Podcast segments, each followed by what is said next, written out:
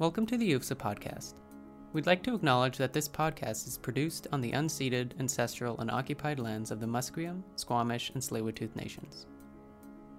Here at the UFSA podcast, we're very excited to announce a new member to our team. Eve O'Dea will be the podcast's new host, and for today's episode, we gathered the podcast production team for a roundtable to introduce Eve and a little bit about ourselves too.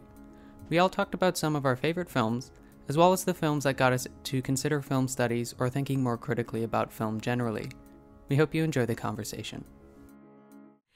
Hello, my name is Eve O'Dea. I'm a third year honors major in film studies. And the film that got me involved in film studies, uh, well, I have been overly obsessed with film since eighth grade, but in, well, that was when I first watched The Breakfast Club for the first time, and I thought John Hughes was the greatest filmmaker of all time.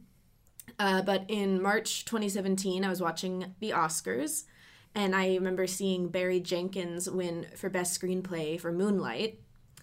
And of course, the whole Oscar debacle that year was one of the best moments of my life because I loved Moonlight so much.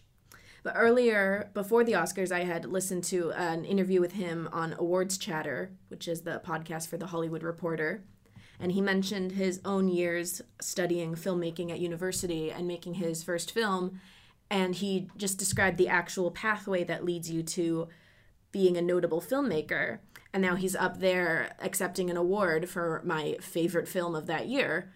And it kind of made me have a sort of epiphany that you don't, that there's a way to get into film that's not just acting. You can actually make it, you can actually study it, you can study the craft, you can study the history. So that really pulled me in and made me just want to invest all my academic life into film. Hi everyone, I'm Dheeraj Waran. I'm one of the co-producers of this podcast. I use he, his, him pronouns. I'm actually not in film studies. I'm a, a final year, sixth year English honor student. Um, I can't really think. Like I've always been interested in film. Um, I guess, and I've always been engaging with it, like attempting to engage with critically without having the tools per se. Um, but I think the film, in particular, which I really did note was distinct from other films um, in terms of the way it was treating subject matter.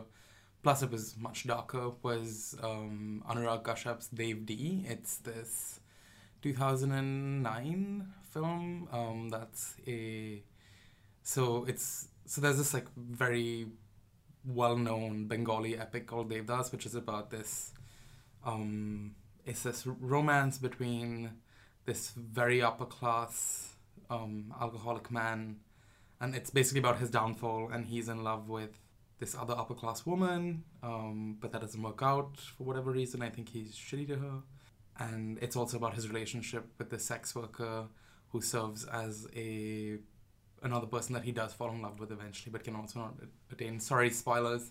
Um, that's the basic premise. We, we have to accept spoilers at this point. Yeah, it's the, that's the basic premise. It's like this like early, like I think late nineteenth century short story. Um, and so Anurag Kashyap's film is a much more modern retelling, and so the short story has been told on screen in like spectacular ways. So like there was the two thousand and one Shah Rukh Khan version, which was a big deal, um, and so this contemporary one, I, I I just found it so wonderful, and it's you know it's graphic in its treatment of sex and stuff, but I think it it engaged with the class politics in a much more significant, much more critical way. It engaged with uh, gender and um, you know just like slut shaming and socialization and all of that, um, without actually having to like explicitly talk about it or have the characters even explicitly talk about it. Um, and I think that was what really got me thinking about film more critically. Um, yeah. So my choice uh, for what film got me into film studies or thinking about film more critically will just reveal what kind of a strange child I was. Um, so I chose Michael Haneke's Caché from 2005. Um, I remember seeing it some like mid-range high school, maybe grade 10 or 11. Uh, I was visiting family in France, and we stayed uh, with a friend of my mom's for a little bit, and the adults were doing their own stuff, and I was kind of bored, and so she let me rifle through her DVDs to watch something, and I found Caché, put it on, had no idea what it was. Uh, and for those of you who don't know the film, it's rather strange. Uh, the basic premise is this upper class ish guy who is like a literary critic on a TV show, so he has like a review show. Starts getting these tapes in the mail that are just videos of like the exterior of his apartment. So someone's just like filming outside his house and sending him videos of them. And he's like very weirded out by it and it doesn't stop. And he starts to wonder like who it could be. And then there are these strange like drawings that get a little violent that are attached to the videos. So he starts getting a little unnerved and starts thinking back about people from his past who it could possibly be, and it becomes a, a, a bit of a thriller. Uh, and the ending is very frustratingly ambiguous. um, so I remember finishing it and being like, what the hell did I just watch? Uh, also, there's a moment of extreme violence that like came out of nowhere, and I think it's probably one of the only times I've like audibly gasped while alone watching a movie. Um, and so I immediately became like obsessed with the movie. Also, it's a French movie set in France, very much about uh, French culture and history. Uh, and so, being bilingual and um, at least French is my second language, there's also that kind of pleasure of watching a movie in your second language uh, and being able to understand it the whole time and like being about the culture that like my mom's from France. So it's something that's still distant but I have access to. And so it's there's just this kind of inherent joy about being able Mhm. to interact with the the culture uh, in a slightly less mediated way. So I think that also added to the experience of it when I was younger um, but I became obsessed with it. Looking like I tracked it down when I came back to get a DVD and like watched all the bonus features to see what Haneke had to say for himself uh, and to try and explain things. And when you start looking online for explanations, it's all extremely dense and extremely theoretical. So that just really piqued my curiosity, not only um, because it all the explanations are extremely theoretical, but the film is still in a way I haven't fully grappled with yet. Still very enjoyable to watch, uh, despite all its perversity and distancing. Uh, so yeah, that's the movie that kind of like set things off me. Like I want to be able to dive into this a little bit, a little bit more deeply. Mm-hmm. Yeah, your point about the the second language piece in terms of um, you know being knowing the culture and like having a relationship with it, I think is so i- is so important because like yeah, I mean even even to be able to like see the discrepancies between like the subtitles on screen and what the characters are actually saying. So like every time I watch a Hindi movie or anything that's on Netflix, because I speak Hindi and Marathi, and so I haven't seen much Marathi stuff on Netflix, but like especially the Hindi stuff, I find they like um, really like tone down all the swear words, all the In the, in the subtitles. yeah, everything becomes like really like cliche and cute when it's like no no this is like a this is a noir gangster like two part So epic weird. like they're swearing at each other like in really gross grotesque perverse ways um, but then it just ends up being like the F word or something, you know, and it's like so it's, it's it's interesting navigating that, um, and also just like, um, like the context and the culture becomes almost like. Hello, Christian. Christian has just joined us. Thank you. Hi. Hello. um, yeah, it becomes almost like a like a subtext to the film that like very few people have access to, and just pick up, opens up so many like different readings as well. I think. Um, And I think like when you go back to try and find like films that marked you in particular ways, like your favorite films or films that got you into film studies, there's like a lot around the first time you saw it and a lot Mhm. about like where you were at that time or uh, other factors that aren't, aren't just from the film that kind of like crystallize into making it this kind of very impactful experience for you. For Uh, sure. Yeah. I agree. Hello. uh, so yeah, we were going around and starting with the uh, film that got us into film studies. Right. Would you like to share yours immediately mean- upon entering the room? Sure. I I didn't think I thought of or, or knew what film studies was before. So probably just the film that in general changed the perspective of what film could be for me, and and that's why I agree with what you were saying about circumstance. Because I remember probably being eleven or twelve. I can't. I can't. Re- I'm not sure. but it was just a school trip. I don't know where we were going, and we were going to watch a film, and we went to see Les Triplettes de Belleville, and because when I was a kid, I would just all, all I cared about was drawing and and and just drawing all the time. So that's sort of like my approach to or my interest in in media. It was just like films and and and tv and tv shows are only you know uh, cartoons and and things that uh, make you um, it was just for pure entertainment. And then i saw that film which was it's drawn it's it's uh, 2d animation but it was like it, the story is completely out there. It was dark. It was um, it, it felt like a made for adults uh, without being uh, without being too graphic or Hmm. or sort of it seemed like it was for adults. It was it's, it was still treating its product like it was for the whole family,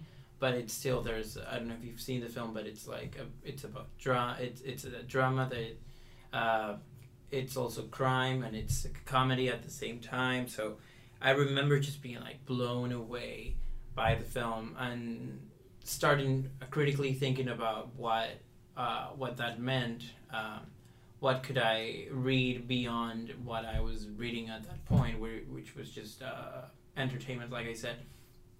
So from that point onwards, I think I I started uh, trying to find films that were more into that realm, into that. Uh, let's start thinking about critically critically about this and um, probably also comes with the age of like well you know now i'm a grown-up because i'm 12 uh, so i can be part of a bigger conversation in the table um, and I, I guess that sort of that process began with that film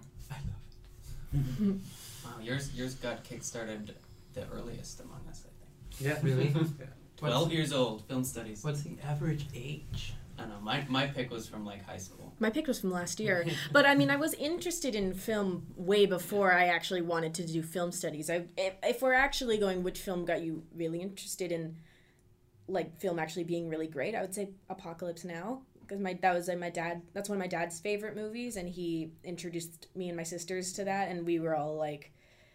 No, this is like a boys' movie, and then, and then we would watch it while I was on my phone. Which I now, if someone watches a movie with me and they're on their phone, I like just death glare at them the whole time. Then I, you know, I watched it without any distractions, and I thought, okay, never mind, this is the best movie ever. I find a lot of movies that I really like. I hated the first time I watched them, and then come back to them, and I'm like, oh shit, that was wrong. or just something about like, or even when I was a kid, I remember like a few times I'd watch a movie and hate it, and then like literally the next day, like maybe I need to watch that again. I hated Singing in the Rain the first time I saw it, and now it's one of my favorite films. So I think, do you guys have any? Because I was a- a dumb, young, angsty teen. That's why I didn't. It's the happiest film of all time, and I just didn't want that. I was like, I don't want to be happy. this is fake They're all lying. She's behind the curtain we know she's I'm actually on the opposite end. Like I tend to find, which is why I like kind of stopped seeing m- uh, more of the like classics that I saw as a kid, because I found that like when I revisited them as an adult, I was just like, oh god, I'm like annoyed. Like why am I so annoyed? Um, Yeah. When like Vertigo, for example, I remember as a child, like I was so enthralled by Vertigo. I think. If I do go back like far enough, like that would be probably be like a notable film instance, mm. because, and I'm, I'm not even sure why I thought it was so interesting. I've never liked. Ver- I've never liked Vertigo Fair. ever. I'm a. I'm a very much a Hitchcock critic in a negative way. So that sounds a little blasphemous, but I, I'm on. I'm just have. It's blasphemous now, but when Vertigo came out, people were thinking like you. They're like, "What is this piece of yeah, that Yeah. B movie?" And I think then it, take, it took like ten years for people to be like, Yeah. "The greatest film of all," because he's dead now. We should do a whole Hitchcock episode. I would be very down for that. Oh. I think I know a few other people who would also be down to Fair. I have a little shit fest on Hitchcock.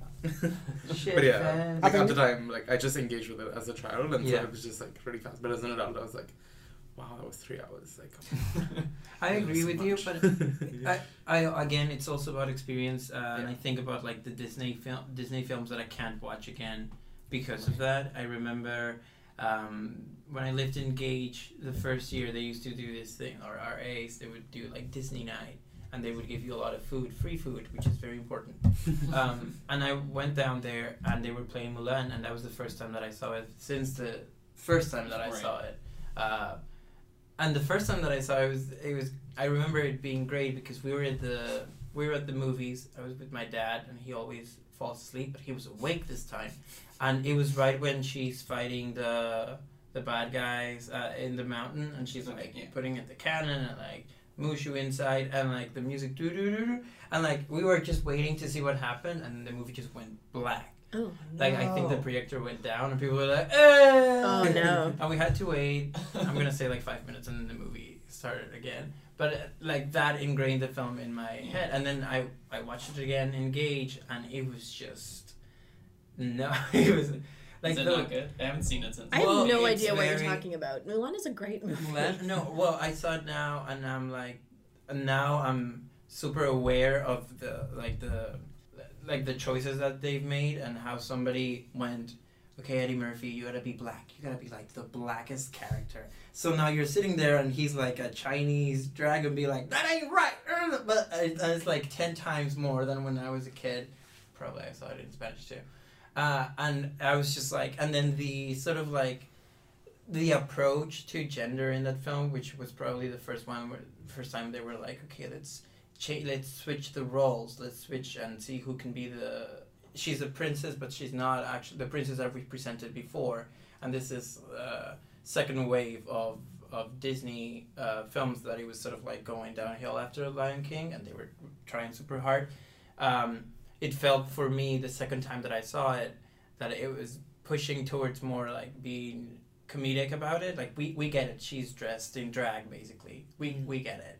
Uh, and then the whole idea of like I almost kissed a man, and it was just sort of like if I that's the point. I wouldn't say watch it again and see it with those eyes because it's just like the inside of um, knowing where you are right in, uh, in life and sort of like seeing those things that don't really match anymore. Um, things that hasn't aged that well. Uh, same as watching Pocahontas. Like when I first saw it, I was like, oh, "This is fine," and then you realize she's supposed to be twelve, uh, and and and the problematic thing of that one is like when she learns English, it's just like she goes like this in the film, and then this wind caresses her hair she, because she wants to talk to the guy. So she's like, "Please, Forest," and then she learns English and she can speak from that point. So like those things that as a kid just went, uh, uh, I can't I can't rewatch it, and I actually don't watch a lot of films twice. I watch a film and then I'm like, good, and then it stays in my head, and then the opportunity comes, but I don't really go into looking for. Do you watch a lot a lot of films twice, three times? Well, actually, in topic of uh, coming up with our favorite movie or talking about our favorite movie, I realized that I don't like a lot of the movies I've sort of cemented in my mind for myself as like my list of favorite movies. I haven't seen in a really long time, and I'm inherently suspicious of anything I haven't seen in a really long time for that reason. I'm like, oh, what if I revisit? Yeah, that? It's exactly. Terrible. It's terrible. Because yeah, I don't feel like I have. I don't know. Being in film studies is constantly having like an endless list of things to watch. Yes. So I don't. I feel like I don't rewatch things very often because of that. I always like, oh, I'm gonna watch a movie. I've got like ten million other movies to watch, and I don't end up rewatching favorites that much. Mm-hmm. My IMDb watch list is at least 400 titles long. It's it's and it's it just continually continuously it, gets it longer. won't get better with time. no, it really won't. It won't Okay. grow. Speaking of movies we love, that's a, my that's my segue. Segue. That's the best segue I could come up with. We are going to each discuss our favorite film of all time. Now, in the world of film, having a favorite is both something that changes constantly. I'm sure my favorite film two years ago was different, and in two years from now, it also might be different. And I have different types of favorite films. Like my enjoyment favorite film is probably Clueless. I could watch that movie as many times as I want in one day. But in terms of what I think is the greatest and is my favorite, and I think everybody should see, is 2001 Mulholland Drive. So, this my love for this film stems from an unapologetic love of Los Angeles, movies about movies, and Lynchian thrillers. So I think I saw first saw this movie after watching Twin Peaks and being captivated by the entity that is David Lynch. Um, and I I just I never really heard I had no idea what this movie was about and I just thought, well, I should I should give this a try. And I watched it for the first time in my basement and I rented it from the library and I, it comes with a the DVD comes with a list of clues to the film and I thought, oh, if I read this list, it'll make sense. That's that did not. It What did not. the- What were the clues? Um, they're not clues. They're more like questions to ask yourself. So one of them is, uh, where does the climax of the movie take place? Where is Aunt Ruth going? Like that's those are the questions, and you think, oh, if I answer that, I'll I'll understand the film. You don't. That's I think that he just put that in there to mess with us. yeah. Um, uh, so yeah, I mean, I was like many people, like I was so captivated when I first saw it, but I was frustrated because I thought it was meaningless. And then I immediately, like all all of us film geeks, w- immediately went to YouTube and looked up video essays about the film. And someone, I can't remember the name of the YouTuber, but someone made a very comprehensive, uh, clear kind of gave a clear uh, definition of what exactly the film was about and i realized oh wait a minute this is brilliant and i realized that it's it's about um, illusions and it's about uh, thinking seeing one thing but really reality is something else. Like i think the line in that film that is emblematic of the whole film is hey pretty girl time to wake up. And that happens about halfway through the film.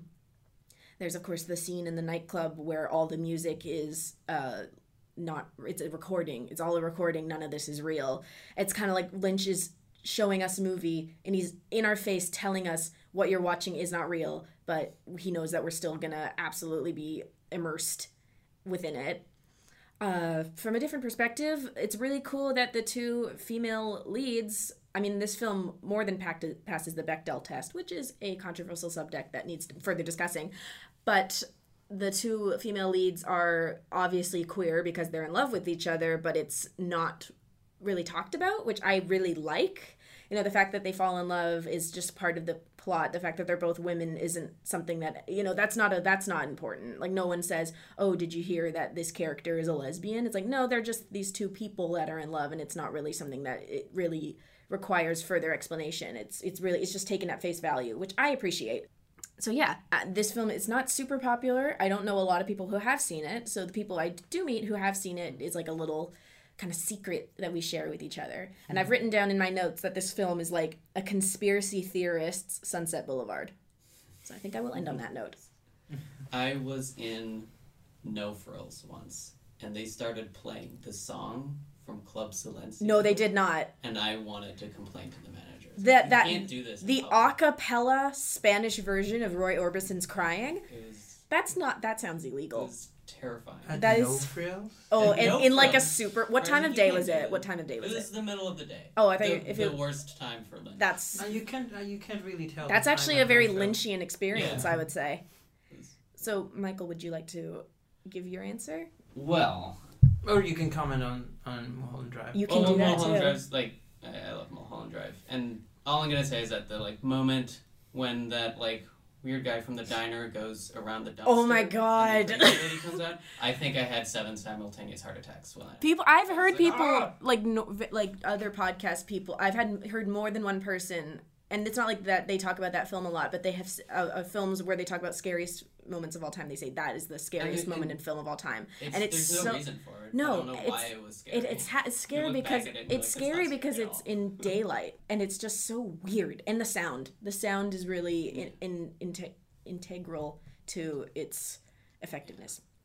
Well, speaking of sound, let's Oh. transition to my somewhat pick.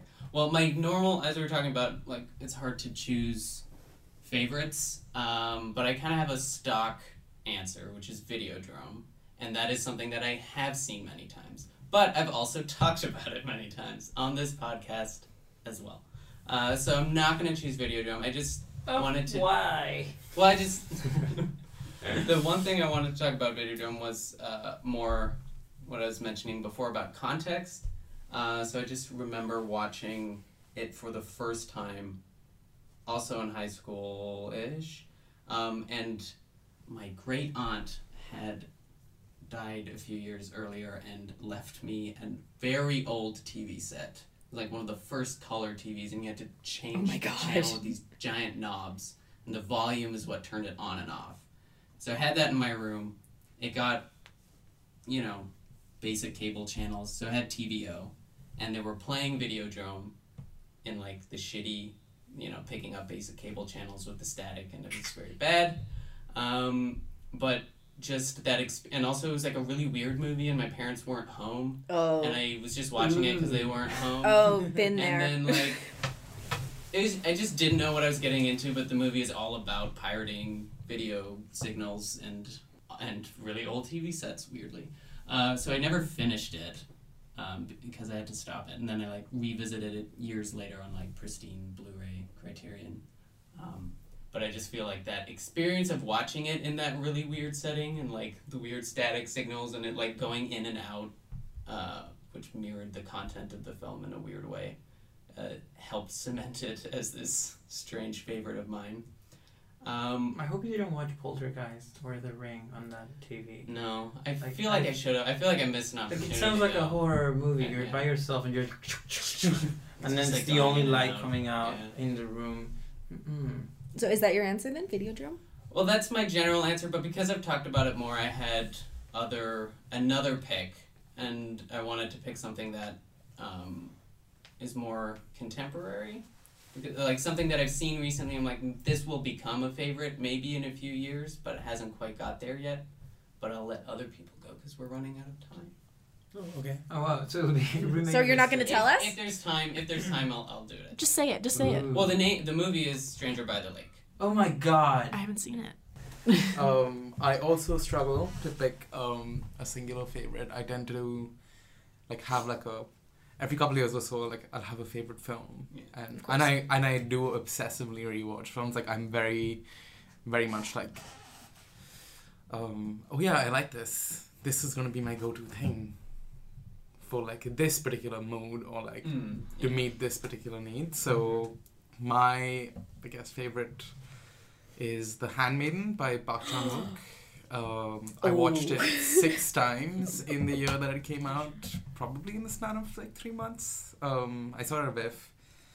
Um, yeah, and that film was just, uh, it was so much fun. Like everything from like, you know, like the set decor of like it being in colonial um, Korea and like this beautiful, these beautiful people on stage, um, and just like the colors and like the plot. And I and I knew a little bit about the book itself, and I was like, not very. I didn't expect myself to be that that enthralled because I knew, um, like the plot of the book that it was based on, and I was like, okay, there's gonna be this like potentially like a like a twist or retelling aspect to it, and I don't know if that's gonna work for me.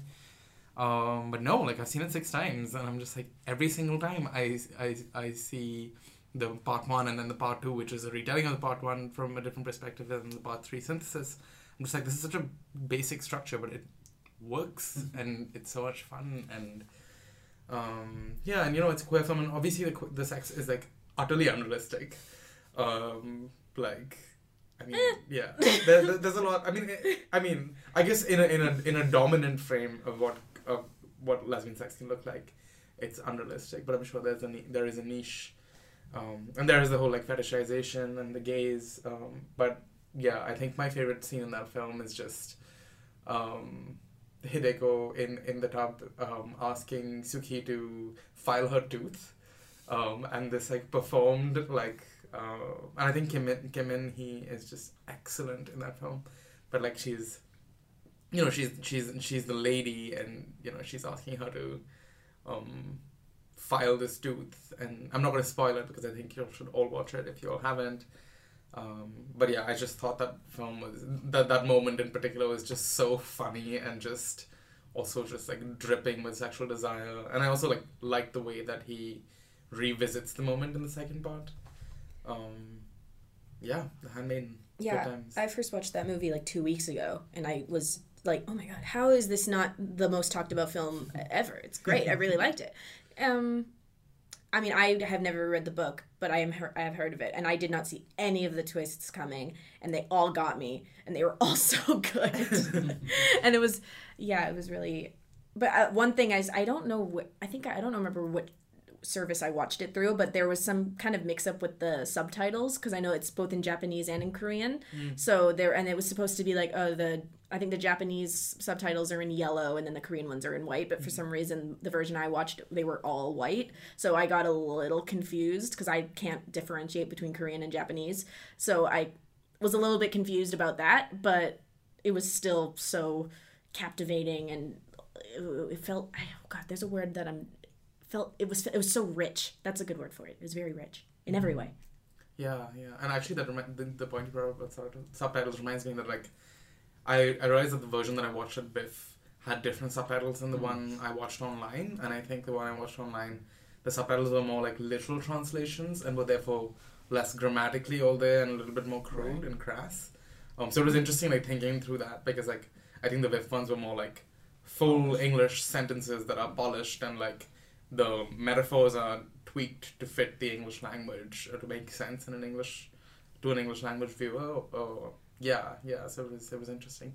That's an interesting input into uh, what they do in terms of sub- subtitles for you know your film festival run, and just to send the film that way, and then when they actually hire, I'm gonna guess another company, and then they send it to specific uh, online services or or markets, and how it changes. That's pretty interesting.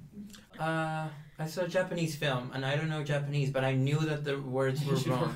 yeah, it was so well. Yeah, yeah, I mean you can tell like- you can tell if Yeah. it's if, if it's if it's the English is too uh well it's pre- too precise yeah too basic it's too Yeah. precise like when I, I'm I'm in a couple foreign film uh, foreign fil- language film classes this year and I can you know when we're watching them I can tell that there's what they're what is on the screen is not exactly what the characters are saying Well, I'm just yeah. Also, being bilingual in French, I've had like many times growing up watching movies where like the subtitles is just wrong or just does not capture what they're saying at all. So I'm like Mhm. inherently suspicious of Yeah. subtitles. I'm like, yeah, I don't know. like I remember, I forget what. Like especially if you have like a shitty DVD, like subtitles is like where people don't spend money on if they don't have it Yeah. often. So I remember watching like Mon Oncle Antoine on a really crappy DVD, and there's like a huge like plot point being given, and then the subtitles just like didn't say it in English. And I'm like, well, that's that's important information that you just didn't give to your viewers. Yeah, for sure. And I think that's also why, even when I watch films in Spanish, I turn on the subtitles just so Just I can check if they're Yeah. wrong, which is not a great part of myself. But it's probably if I've seen the film before, then I can be like, yeah, I'm just gonna want to see if you did it wrong or did it wrong or right.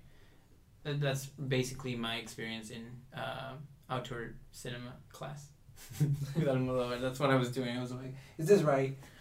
Um, right, it's my turn. I wish I could say that there's a relationship between the film that I've watched the most and like my favorite films, but it's there's definitely not. And I cannot understand. I, I, I mean, I can understand why I watched this film so many times. I probably saw it 15 times in two days. I just sat there and I just put the DVD over and over. It was a Simpsons movie when it came out, and I I just don't understand. I, it literally it was a Saturday and a Sunday. I I'm gonna say that. And when you're a kid, I don't know how old I was, but I just sat there and I watched the film over and over again. And I I liked the Simpsons, but not a 15. Uh, anyway, fifteen times. I think you know what it was. There's a there's a scene in that film where they play the Carpenters, and it's like the saddest thing in the in the world. And like he Homer even gets into like this piece of ice that it's floating, and then it's it's this, the the shape of a heart, and then it breaks in two because Marge left with the kids. Uh, and then they play the Carpenters, and then they're also playing their wedding video. And uh, I mean, to me, playing the Carpenters just gives you uh, bonus points. That's just the person that I am.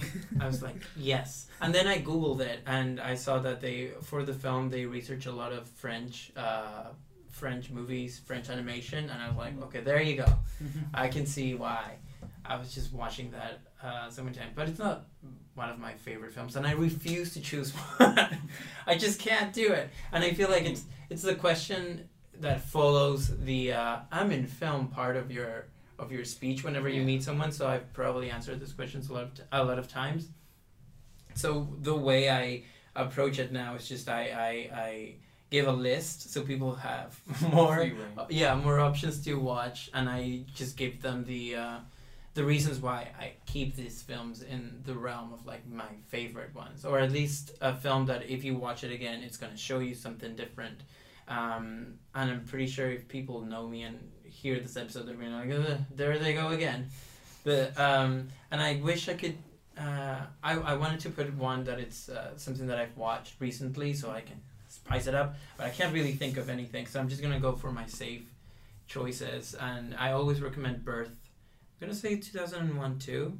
Uh, Birth by Jonathan Glazer with Nicole Kidman or about Nicole Kidman. It was just it's if you watch the film, there's the premise is completely bizarre. But if you've seen uh, Under the Skin, which is his uh, most recent film, you sort of understand how he approaches a, a crazy idea with this sort of touch and intellect and, and style and and that's why uh, actors, character actors, sort of rely on him uh, that way. Um, Lauren Bacall is also in Oh my God. um, I love her. in Birth, and I think right after Birth they did uh, Dogville, Nicole Kidman and her. Mm. So it's like this moment in time where these two uh, character actresses just found their themselves in sets and just gave them their their all, and it was just Birth in particular. It's great. The, the the film sort of evokes. I had this thesis in my head about um, how they've represented um, um, uh, New York in the new millennia.